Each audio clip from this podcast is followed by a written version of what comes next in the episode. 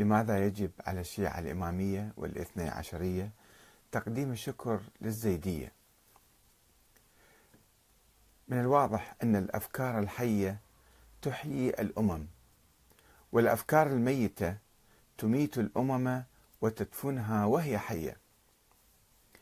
ومن يقرأ تاريخ الشيعة الطويل منذ القرن الثاني الهجري وخاصة في القرن الرابع يجد أن بعض الأفكار التي تبناها هذا الفريق من الشيعة ساعدت على نجاحه وفوزه وتقدمه في حين أن بعض الأفكار عجلت بموت فريق آخر وتهميشه وإخراجه من ساحة الحياة والتاريخ. ومن الأفكار الحية التي اعتنقها فريق من الشيعة وهم الزيدية هو الالتفاف حول أي إمام عادل عالم وكفوء والقيام معه والحكم في الأرض. وهو ما سمح لهم بإقامة عدة دول في التاريخ. في مقابل الشيعة الإمامية الذين اشترطوا شروطا مثالية خيالية في الإمام. أي إمام يعني؟ كالعصمة والعلم الإلهي. وهو ما أدى بهم بعد قولهم بعدد من الأئمة إلى الوقوف بعد وفاة الإمام الحادي عشر الحسن العسكري دون خلف ظاهر وقفوا وافتراض وجود ولد له. فريق من هؤلاء افترضوا وجود ولد للإمام العسكري وقالوا أنه غائب. ثم قالوا بغيبته ووجوب انتظاره ماذا ترتب على على الغيبة والقول بوجود هذا الإمام؟ ترتب على ذلك وجوب القول بالانتظار. الانتظار ليس كما نفهمه اليوم أن نحن ننتظر إماما يخرج في المستقبل. لا وإنما كان موقفا سلبيا عمليا يعني عدم جواز القيام بأي نشاط سياسي وعدم جواز إقامة الدولة في عصر الغيبة أو الحكومة أو الثورة أو المقاومة أو أي شيء. يجب أن ننتظر هذا الإمام لكي يقوم ويخرج. لأنه الإمام المعين حسب اعتقادهم من الله لقيادة الأمة الإسلامية والقيام بالثورة وتشكيل الحكومة الإسلامية الإلهية. حتى لو طالت الغيبة آلاف السنين ليس علينا أي واجب ولا أي مسؤولية. ليست مسؤوليتنا إقامة الحكم في الأرض. هكذا قال الإمامية. وهذه فكرة ميتة فكرة مميتة قاتلة قتلت الشيعة عبر التاريخ. ورغم توفر الظروف المناسبة كثيرا وفي عدة مناسبات وفي عدة قرون للقيام بالثورة وتشكيل الحكومة فإن الإمامية الزيدية قاموا استغلوا تلك الفرص وأقاموا حكومات في عدد من البلاد. ولكن الإمامية ظلوا حبيسي نظرياتهم المثالية الخيالية الوهمية الافتراضية. والالتزام بالتقية والانتظار وتحريم العمل السياسي والثورة تماما. وهو ما دفع الزيدية إلى محاورتهم. الزيدية رأفوا بالشيعة الإمامية في القرن الرابع فكتبوا عدة كتب لهم.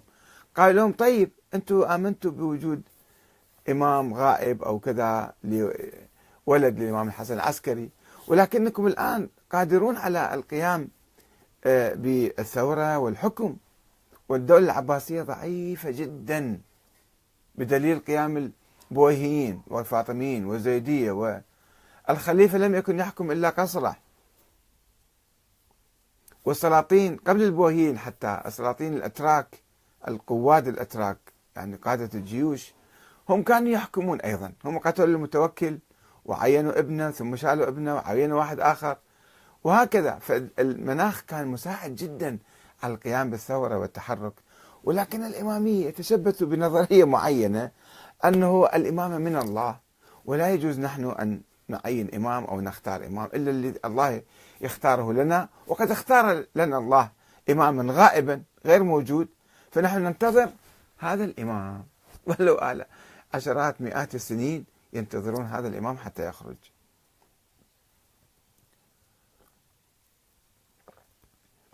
وهو ما دفع الزيدية إلى محاورتهم والطلب منهم المشاركة في الثورات التي كانت تنشب هنا وهناك في القرون الأولى ولا سيما في القرن الرابع الهجري. واختيار أي إمام أو أي إمام من أهل البيت. حتى زيدية كان فيهم درجات منهم كان يقول الإمامة شورى بين المسلمين جميعا ومنهم كان يحصرها في أبناء علي والبطنين يعني الحسن والحسين.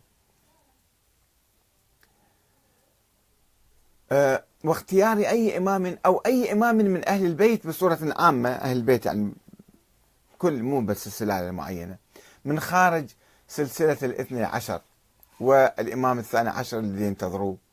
إلا أن الإمامية اعتبروا ذلك خروجا على مذهبهم وتناقضا كاملا معه. وتناقضا مع شروطهم المثالية المفروضة يعني التي آمنوا بها.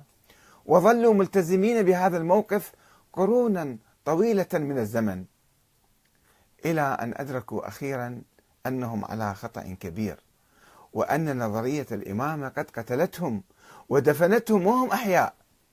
فعادوا إلى الفكر الزيدي الحي وقبلوا بحكومة الفقيه العادل. أو الحاكم العادي الديمقراطي الذي ينتخب عبر صناديق الاقتراع. فأقاموا لهم دولا أدت دول وعددا من الأحزاب المشاركة في السلطة هنا وهناك.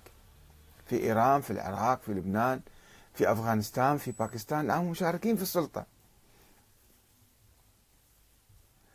ولكي نعرف لماذا همش الشيعة الإمامية الاثنى عشرية أنفسهم عبر التأريخ. هم همشوا أنفسهم عبر التاريخ بهاي نظرياتهم الميتة. تعالوا نقرأ ما كتبه شيوخ الطائفة الاثنى عشرية عبر التاريخ وحتى نرى ماذا كانت تعني نظرية الانتظار للإمام المهدي للإمام الثاني عشر وكيف كبلتهم هذه النظرية ومنعتهم من التقدم والعمل عبر التاريخ. ولماذا يجب عليهم اليوم أن يشكروا الشيعة الزيدية؟ الذين اقترحوا عليهم الانتقال إلى نظريتهم السياسية المفتوحة حول بالالتفاف حول أي إمام عادل يخرجون معه. اقترحوا عليهم ذلك قبل ألف عام ولكنهم لم يعملوا بقولهم. ولماذا يجب عليهم أن يندموا؟ لأنهم لم يأخذوا برأيهم إلا في العقود الأخيرة. الآن الشيعة أصبحوا زيدية. الآن الشيعة ليسوا إمامية ليسوا اثنا عشرية. أقرب للشيعة الزيدية الأوائل طبعا اللي هو الفكر الديمقراطي يعني الآن. المتبلور ومتطور الآن يسمى الفكر الديمقراطي أو الفكر الجمهوري الإسلامي. فتعالوا نتعرف على مواقف وشوفوا أنتم رأيكم بهذه الآراء. كيف تستغربوا منها وتتعجبوا وشوفوا هي هذه الآراء اللي يسمون شيوخ الطائفة كتبوها لنا. وقلدناهم قرونا طويلة من الزمن. واتبعناهم بصورة عمياء ولم نفكر فيما كتبوا وفيما قالوا وفيما أوقعونا بال يعني بمطبات وبأزمات ومآزق إلى أن تحررنا عمليا ولو لا يزال البعض يؤمن بهذه الأفكار ويحترم أولئك المشايخ ويؤمن بتلك النظريات الوهمية الخيالية المميتة والمثبطة والمكبلة. يؤمنون على مستوى النظري ولكنهم على المستوى العملي يؤمنون بالفكر الديمقراطي وبالدستور وبالنظام الديمقراطي.